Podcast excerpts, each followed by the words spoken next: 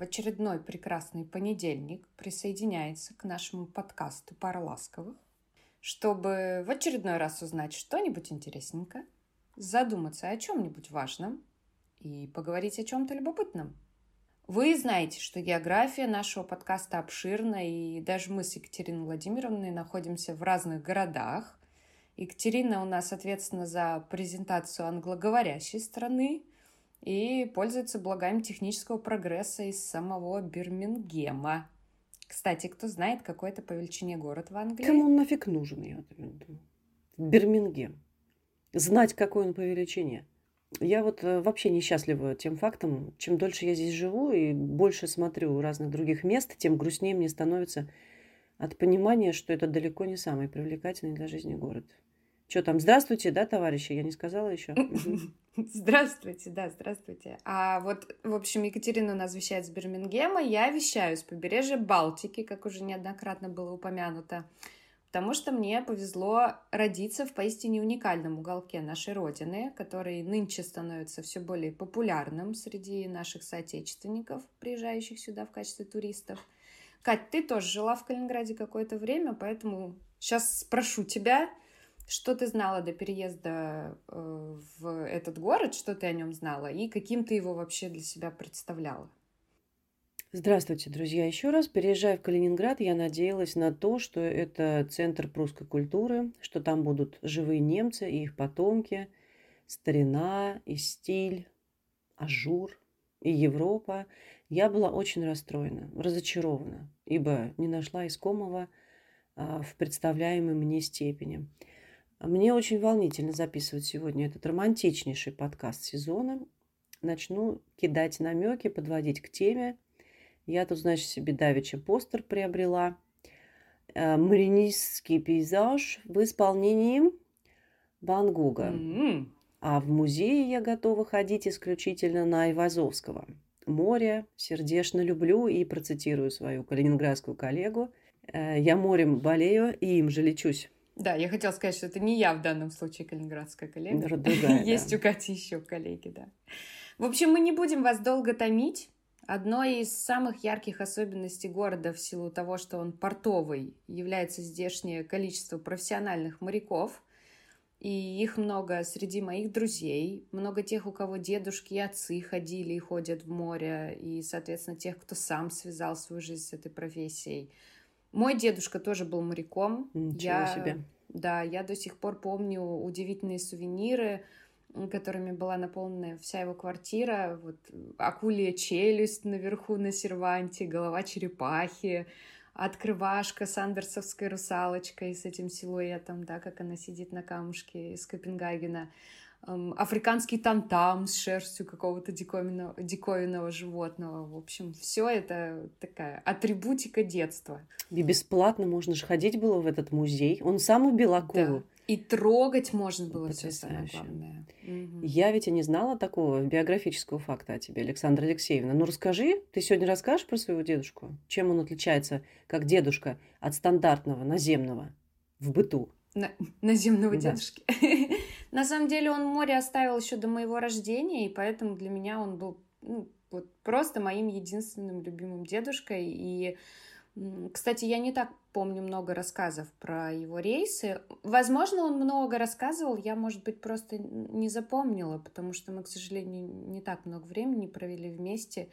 И я понимаю, что ну, сейчас уже оглядываясь назад, что я, конечно, маловато его расспрашивала о его жизни, о его путешествиях. Иногда папа что-то вспоминает, что вот отец был там, ходил туда, привозил то-то. То есть есть какие-то такие несколько обрывочные воспоминания. Мне кажется, таким людям в обязательном порядке нужно вести дневник. Наверное. Но я думаю, у них нет времени, к сожалению, на это. Ну, они же море оставили, как ты говоришь, рано или поздно. Писать, Сели. Писать мемуары, да. да. Вот, и издались их. Ну, да. А мне первые моряки попались на жизненном пути именно в Калининграде. До этого вот никогда. А, словно царевны-лебеди, одна за одной подряд мне начали на жизненном пути являться жены моряков. А я считаю, что это вообще как очень специфический тип Пенелоп. И я была потрясена, когда узнала, что и Сан Севна, значит, примкнула к их плотным э, русалочьим льдам. И я этим своим коллегам, там, матерям одноклассников своих детей очень завидую, потому что, мне кажется, это железный секрет успеха. Мужик ушел на полгода, приехал с огромным баблом, соскучившись, работать тебе не надо, обижаться не за что, там, там скандалов э, нет, никто никого не бесит. Вот признайся, Саш, ты что же себе завидуешь, как я тебе? Прям отсыпала горсточку стереотипов сейчас насчет э, Ну а что не так? Ну а что? Моряками. Это же я со слов знаю. А, но я недавно в этом статусе, и я знаю, что люди действительно думают, что эта работа может стать залогом успешного брака. Я никогда вообще не задумывалась о том, какой профессией должен обладать супруг. Мне кажется вполне естественным поддерживать все, что делает э, самый важный для тебя человек, какой бы... Даже если он рецидивист. Какой бы проце... профессией он не занимался. Я знала, что ты вставишь что-нибудь криминальное. Естественно, я говорю о нормальных, социально приемлемых профессиях. Вот. Но мне намного больше важна личность человека, то, что он представляет из себя, скажем так, как совокупность всех своих сторон, и как профессионал в том числе, и как муж, и как сын, брат, отец, друг. Поэтому я точно не выбирала супруга, исходя из э, параметров и соображений того, сколько он должен зарабатывать от какой-то там определенной цифры, вообще насколько у него денежная профессия. И, к сожалению, люди далекие от этой сферы, они очень часто не понимают, что море это тяжелый труд, и далеко-далеко не всегда, вопреки стереотипам, это какие-то, как ты выразилась, да, там огромное бабло, шальные деньги, чтобы их зарабатывать и иметь рейсы какой-то адекватной длительности, и быть на хорошем счету в компании, и иметь профессиональных порядочных коллег. Э, для всего для этого нужно много и усердно работать, в том числе и физически, и это огромная ответственность, да, сегодня вот у нас будут гости, которые будут говорить о своей профессии, и они все упомянут тот факт, что это очень большая ответственность. Э, ну, я знаю девчонок лично, кто говорит, что да, тот факт, что муж регулярно уезжает на какой-то период, э, помогает браку оставаться крепким, сохранять отношения. Еще я знаю девчонок, которые ставили ультиматум. Или я, или море. Потому что ну, сразу понимали, что не готовы, что муж будет отсутствовать подолгу, не готовы к такому формату жизни. И я думаю, это вот, честно. Вот они а, прям неумные какие-то. Потому сразу что... Молодухи. Нет, нет, просто такие вещи лучше сразу решить и понять, что для тебя в приоритете на данном жизненном этапе и в каких отношениях ты вообще всю жизнь хочешь быть, потому что терзать друг друга постфактум, э, если у вас вообще тотально не совпадают сценарии, ты предпочитаешь, чтобы супруг был все время рядом и не хочешь решать какие-то бытовые моменты сама, ну, наверное, это не совсем справедливо. Так что, ну, в общем, в Калининграде таких историй много, да, потому что у нас здесь большая да. академия, э, колледж э, тоже мореходный, поэтому у нас, естественно, много завидных женихов. Приезжайте, друзья, я рекомендую вам, это правда. Это направление такое перспективное. И потом сегодня мы говорим о, э, как всегда, английском, правильно? Потому что угу. когда я познакомилась со всеми этими лебедями и моряками, выяснилось, что они работают, как правило, на международных лайнерах всяких, в иностранных торговых и исследовательских компаниях. И тут они развернулись передо мной в своей ученической красе.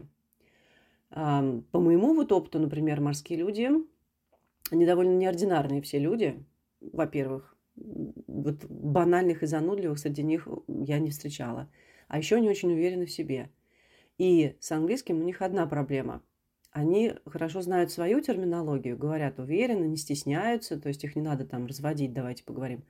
Но они давно привыкли строить предложения неправильно, в упрощенном вот формате, вот купить земля валяться, и приходится вправлять именно эти поломанные чресла, если они приходят за английским. У тебя вот были ученики, Э, кроме мужа, моряки. Да, это вообще интересно. У меня так жизнь складывается, что тема моря, она начала все более прочно входить э, вот в мой профессиональный да, круг и в мою жизнь. Именно как раз, когда я преподом начала работать, у меня появилась студентка, ее тоже зовут Екатерина. Она по воле судьбы стала еще и моей лучшей подругой со временем. Но это, конечно, другая история относительно того, как преподавание дарит нам чудесных людей. Но, тем не менее, не могу это не упомянуть. Так вот, Катя, она пришла заниматься в тот языковой центр в Питере, где я работала, и однажды на групповом занятии, когда мы обсуждали профессии, я узнала, что она ходит в море. И для меня, конечно, это стало огромным сюрпризом, что вот эта вот маленькая, миловидная, хрупкая такая девушка, приветливая, улыбчивая, и вдруг она ходит в море, и она там не буфетчица, не стюарт, да, даже не повар, ну, то есть хотя бы какие-то профессии, которые ты можешь так как-то условно связать. Вот сейчас кто сыпет стереотипы сейчас кто? Ну да, что ты обычно связываешь женским образом что-то вот такое, да? Нет, она самый настоящий судоводитель, штурман, помощник капитана. Вот скажи мне, у тебя образ э, типичного маримана такой, он э, из чего складывается? Ну, во-первых, я хочу сказать, что меня восхищают женщины, которые туда уходят. Я не удивлена, что ее зовут Екатерина. В любой как бы роли. А мне кажется, я бы тоже так смогла. Вот мне кажется, смогла бы я.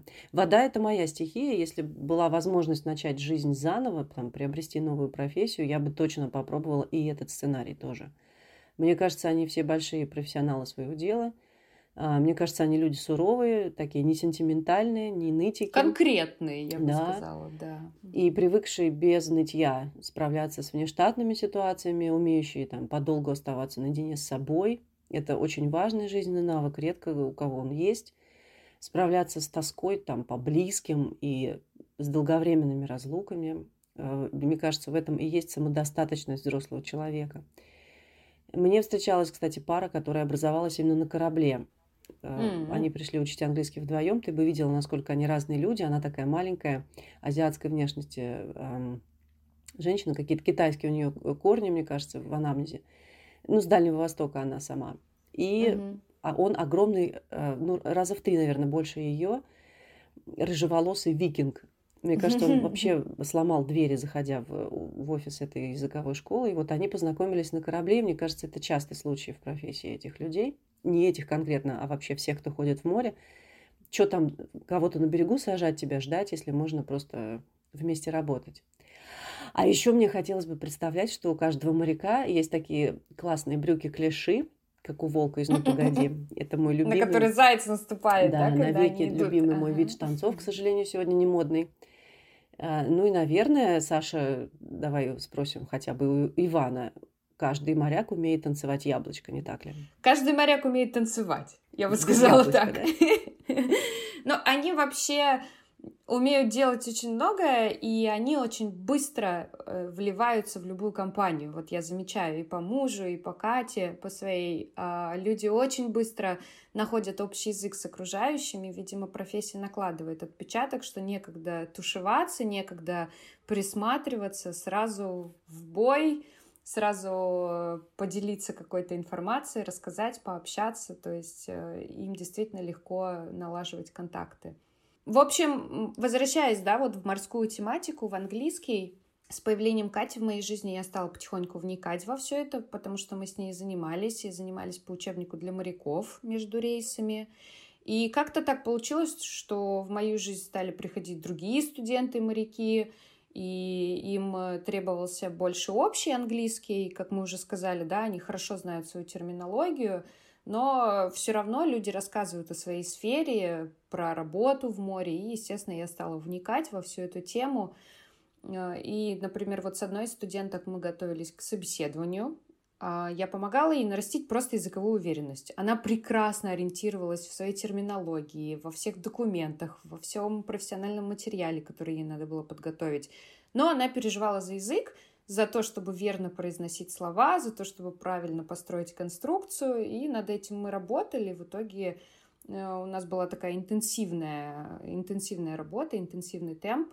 Мы хорошо подготовились, она успешно прошла собеседование, получила э, должность в хорошей компании. В общем, для меня это тоже был повод для гордости. Всегда приятно, да, когда видно результат. Вот человек пришел, вот у него запрос, и вот результат. Да, очень конкретно, очень э, так обоюдо заинтересована с обеих сторон, как я уже сказала, интенсивно и усердно. Вот в этом плане тоже эти люди, они отличаются тем, что они четко знают, зачем. У них есть, как правило, не так много времени, да, потому что это надо сделать за междурейсовый период, сдать какие-то курсы, тесты, поэтому с ними работать достаточно комфортно. Ну и теперь, будучи замужем за моряком, я как никогда погружена в эту тему, и э, я подумала, что вот нашим слушателям будет интересно послушать тех, кто занят этой э, непростой, овеянной всяческими романтическими образами, такой профессией, э, о которой действительно много стереотипов, много каких-то неожиданных ассоциаций. Э, и, естественно, мы спросили у наших гостей, как обстоят дела с английским, да? как они видят эту картину со своей позиции, со своей точки зрения. Мне очень интересно будет послушать сегодняшних гостей. Спасибо им, что нашли время и тихое место в рейсе. Многие из них писали и с работы, да, с кораблей, насколько мне известно. Mm-hmm. Из меня вот они как никогда сыпались просто безостановочно эти вопросы. Да, такой список был огромный. Я еще присылала, обычно, да. и люди такие, я не уложусь в пять минут. Да, обычно мы так себе говорим. Ну, расскажите что-нибудь, да, что вы считаете нужным сказать, а в этот раз что-то меня прям, да, расперло на вопросы. Мне представляются всякие Одиссеи, друзья. Мне представляется, что эти Одиссеи, они рассекают там бескрайние моря, и я спрашивала про то, вот каковы те сцилы, харибды и сирены, которые подстерегают эти каравеллы на их долгом пути. И у тебя был еще философский вопрос про...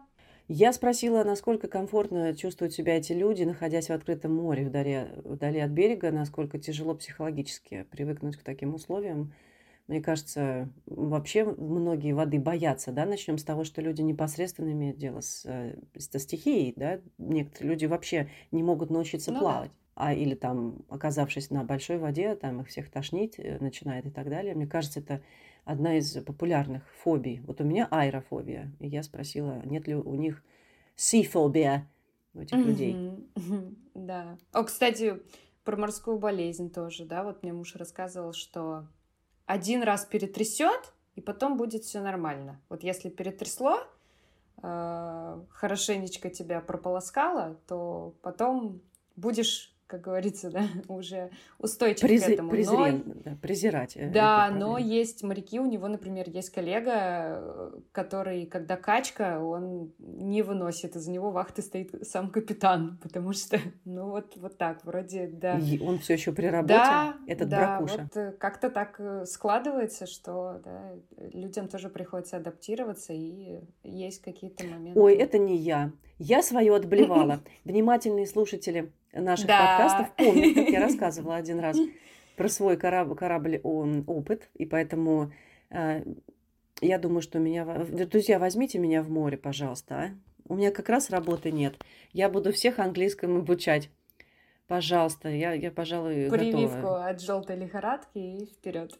Да, я готова. Я готова выйти в море. Ну давайте что, давайте слушать. послушаем да. гостей. Э, они как раз расскажут, что надо сделать, да, чтобы стать успешными в этой профессии. Я записываю. Здравствуйте, дорогая пара ласковых и дорогие слушатели. Меня зовут Иван, и мне 32 года. В море я со второго курса академии, то есть больше 12 лет. В данный момент хожу в должности второго помощника капитана.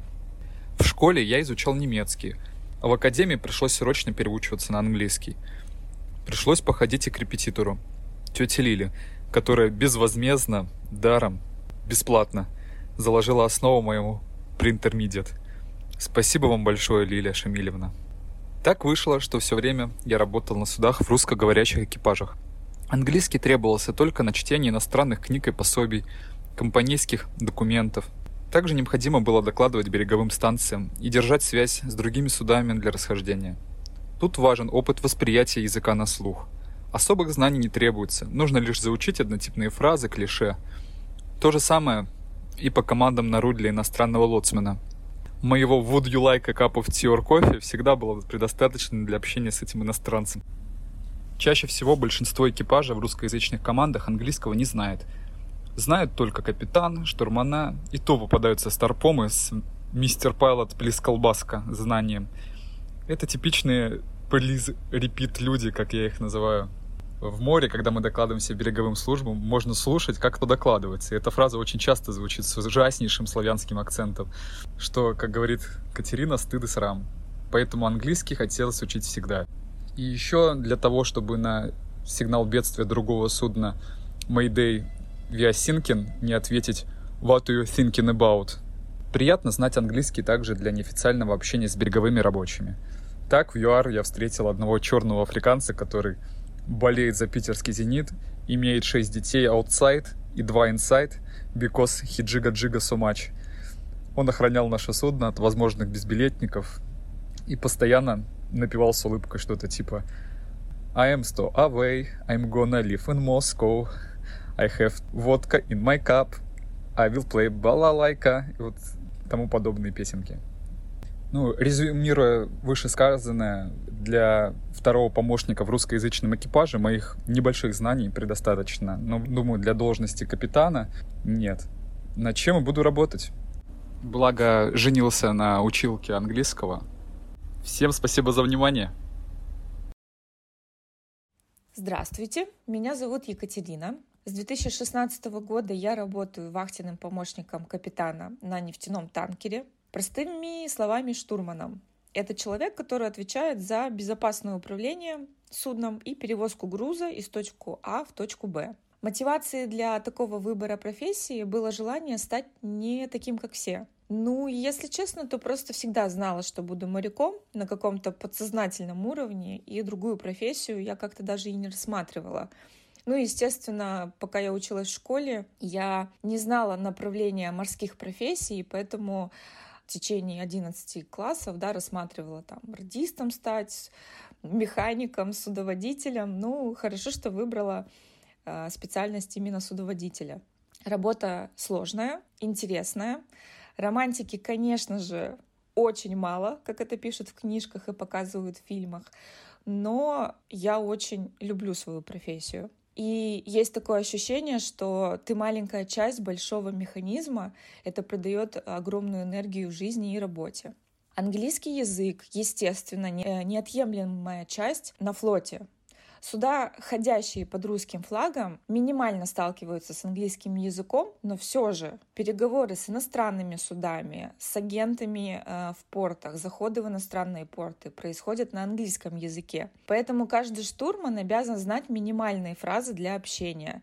Пять лет мы изучаем английский язык и пытаемся выучить просто стандартные фразы для моряков. Я работаю под флагом другого государства, поэтому вся документация, переписка, общение с представителями портов э, на терминале происходит на английском языке. Но по сути достаточно знать несложную грамматику для общения. Редко когда используют сложные обороты. Для понимания даже с британцами, даже с американцами используются стандартные фразы моряков, и поэтому не жаль времени э, потраченного на изучение английского, потому что, в принципе, моряки-то и не знают хорошо и глобально английский язык. Но а, чтобы попасть в хорошую и престижную компанию, знание английского языка порой ценится больше, чем профессиональные знания. Поэтому, если хотите получать достойную зарплату, работать в престижной компании, нужно обязательно изучать английский на очень-очень высоком уровне. А, как только работодатель увидит, что у вас шикарный английский, вас вообще, можно сказать, даже без проблем заберут на флот, потому что, в принципе, работа, работа штурманом, если, естественно, у вас есть образование хотя бы среднее, штурманская, то научиться всегда можно. Ну и по последним тенденциям можно начинать учить уже азиатские языки, в принципе, потому что сейчас флот настроен именно на азиатско-тихоокеанский регион. Да и вообще изучение языков — это ведь э, отличная возможность тренировать свой мозг. Для штурмана быть всегда в здравом уме и с натренированным мозгом — это первая задача, чтобы безопасно управлять пароходом, безопасно управлять людьми, Отвечаю для Екатерины на философский вопрос. А, есть ли какая-либо фобия, что мы находимся в закрытом пространстве? Фобии абсолютно никакой нет. А, на работе мы не ощущаем никакой опасности. Вся окружающая среда воспринимается как обычная работа, как будто бы мы э, просто приезжаем на работу, также садимся в офисе, занимаемся какой-то бумажной работой. Еще на уровне университета есть практики, э, где человек понимает, может он находиться в закрытом пространстве или нет. На самом деле больше, э, большая сложность не в страхе того, что ты в замкнутом пространстве и что вокруг тебя стихия, а большая сложность — это когда ты находишься с людьми больше четырех месяцев, с одними и теми же, которые не меняются, у которых свой характер, вера, исповедание. И это очень сложно. То есть ты уже начинаешь э, как-то нервничать, тебе приходится срабатываться с этими людьми. Если ты не можешь сработаться, возможно, нужно подумать о смене профессии. Здравствуйте всем! В данный момент я нахожусь на судне в качестве третьего помощника капитана. А, работаю в иностранном экипаже. Я единственная русская на борту. Капитан индус. Собственно, все офицеры тоже с Индии. И филиппинцы — это рядовой состав. А в таком составе я работаю уже 4 месяца и хочу поделиться опытом, что как только я села на это судно, для меня был большим сюрпризом. Я просто не понимала, что говорят э, индусские офицеры, потому что у них абсолютно другой английский. Единственных два человека, которых я понимала из индусских офицеров, это был капитан, потому что он имел опыт э, работы с европейскими офицерами. И третий механик, он тоже отработал в русскоязычном экипаже, и поэтому он более-менее еще говорил, и я его понимала. Спустя, наверное, полтора месяца я только начала понимать, о чем они говорят, и что-то понимать, что-то догадываться. Сейчас четыре месяца прошло, ну, сейчас я, наверное, абсолютно все понимаю. Когда я начала разбираться, почему я одних офицеров понимаю, а других не понимаю, выяснилось, что Индия настолько большая, что они все живут в разных частях Индии и говорят тоже с особым диалектом, и иногда я слышала, что они между собой говорили на английском капитан такой более современный, и он мне объяснил, что некоторые офицеры, они даже друг друга не понимают в силу того, что живут в разных частях Индии. И английский у них абсолютно ужасный. Иногда вот, ну, вообще просто непонятно. Иногда даже я слышала, как мой второй помощник докладывался, его 10 раз переспрашивали, что он хочет сказать. Конечно, мне очень обидно. Приобрела такой опыт, что вот я там готовилась, перед каждым контрактом я занимаюсь преподавателями, вот с Сашей занималась, с Катей занималась. И когда я приезжаю на судно и вот вижу вот такое, для меня это был такой шок. Сейчас я общаюсь э, вот с капитаном, я могу разговаривать, собственно, на любые темы. Да, мне не хватает немного словарного запаса, но мы друг друга прекрасно понимаем.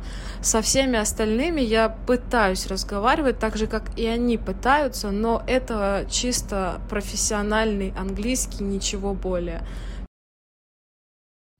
Меня зовут Владислав, мне 26 лет, закончил Балтийскую государственную академию рыбопромыслового флота в городе Калининград, работаю в море с 2016 года, а в должности второго помощника капитана с 2021.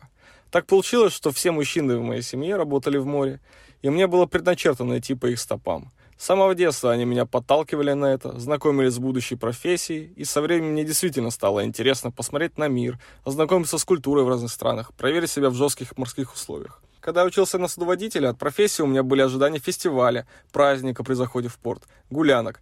А конкретно от должности офицера – это белая рубашка с погонами и чашка кофе в руке. Но на деле все оказалось совсем не так. Это тонны работы и еще больше ответственности за судно и за жизни людей. Но мне это все нравится, я привык к этому и буду ходить в море, пока позволяет здоровье, потому что судоводитель больше ничего не умеет.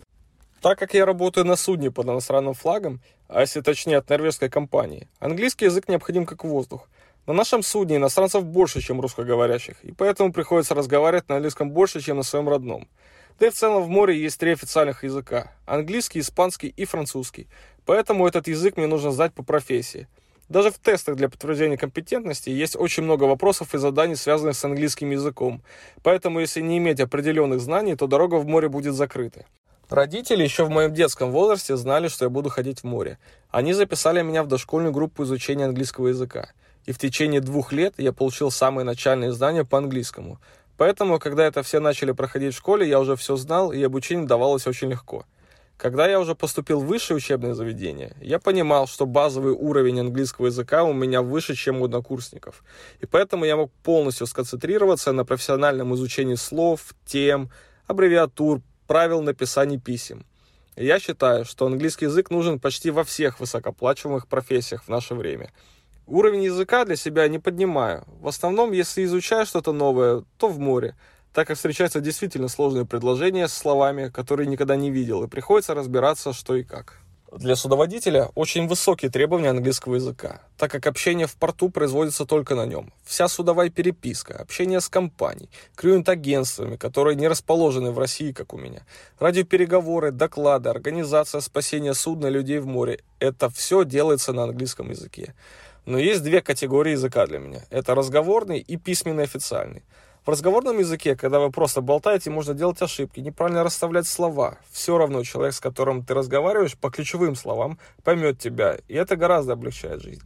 А вот при официальном общении действительно нужно писать так, как учили в школе, в университете. Конечно, существуют различные расхождения в языке из-за диалектов. Бывает, что просто не понимаешь человека, что он говорит. И у меня есть хороший пример как раз с моим капитаном. Он из Норвегии, и его очень легко понимать, общаться на любые темы. А вот другой пример это когда я работал в Шотландии, и там типичный английский акцент, от которого можно сломать уши, переспрашивать человека по несколько раз, о чем он только что говорил. Разговор был самый простой, о погоде. В повседневной жизни английский язык используют не так часто, как на работе. Бывает слова из песни перевести, из фильма фразу, перевести инструкцию по эксплуатации микроволновки. Мы живем в России, поэтому тут особо нам он и не нужен. Но вот когда мы находимся за границей, понятное дело, с людьми как-то нужно контактировать, договариваться. Да даже зайти в кафе нужен английский язык, чтобы свое пребывание было таким же комфортным, как и дома. Поэтому для меня знание английского языка это не просто потому, что требует работа. Знание языка обеспечивает мне комфорт и уверенность в любой ситуации при общении с человеком, получение дополнительных знаний от оригинальных носителей. Вообще работа в море – это одна из самых опасных профессий, если обращаться к статистике – Почему это так? Потому что существует несколько факторов, которые нельзя преуменьшить. И они будут всегда. Это такие, как погодные условия, особенно в зимнее время. Человеческий фактор, к этому относится случайная ошибка или ошибка от незнания, усталость физическая или психологическая, неисправность различного оборудования. На самом деле моряки это универсальные люди. Они и спасатели, и доктора, и электрики, и радиооператоры, и водители, и много кто еще. Это все достигается специализированными курсами. Но мне нравится работа в море, и менять на что-то другое я не хочу. Обычно моряки жалуются и не советуют идти работать на флот. Но если вы загорели желанием, готовы много учиться, изучать английский язык и работать в условиях отстранения от обычной жизни, то welcome. Ну что, надеемся, что... Я стучу. Катя, стучи. Надеемся, что всем было интересно, что вы узнали что-то новое об этой необычной профессии. Может быть, вы вспомнили кого-то из своих знакомых моряков, которым вы очень хотите послать этот выпуск, потому что им наверняка будет интересно послушать коллег. И если у вас остались вопросы, то вы можете их прислать. Я думаю, наши гости с удовольствием еще раз выделят время в своем плотном графике, чтобы прокомментировать то, что хотите знать именно вы. Респект вам, друзья. Спасибо за участие. Мне было очень интересно. Пока-пока. С вами была совершенно морская пара ласковых. Ласковых. Сашка показывает мне море руками. Пока. Пока, друзья. Я пошла, потому что гладить клиши.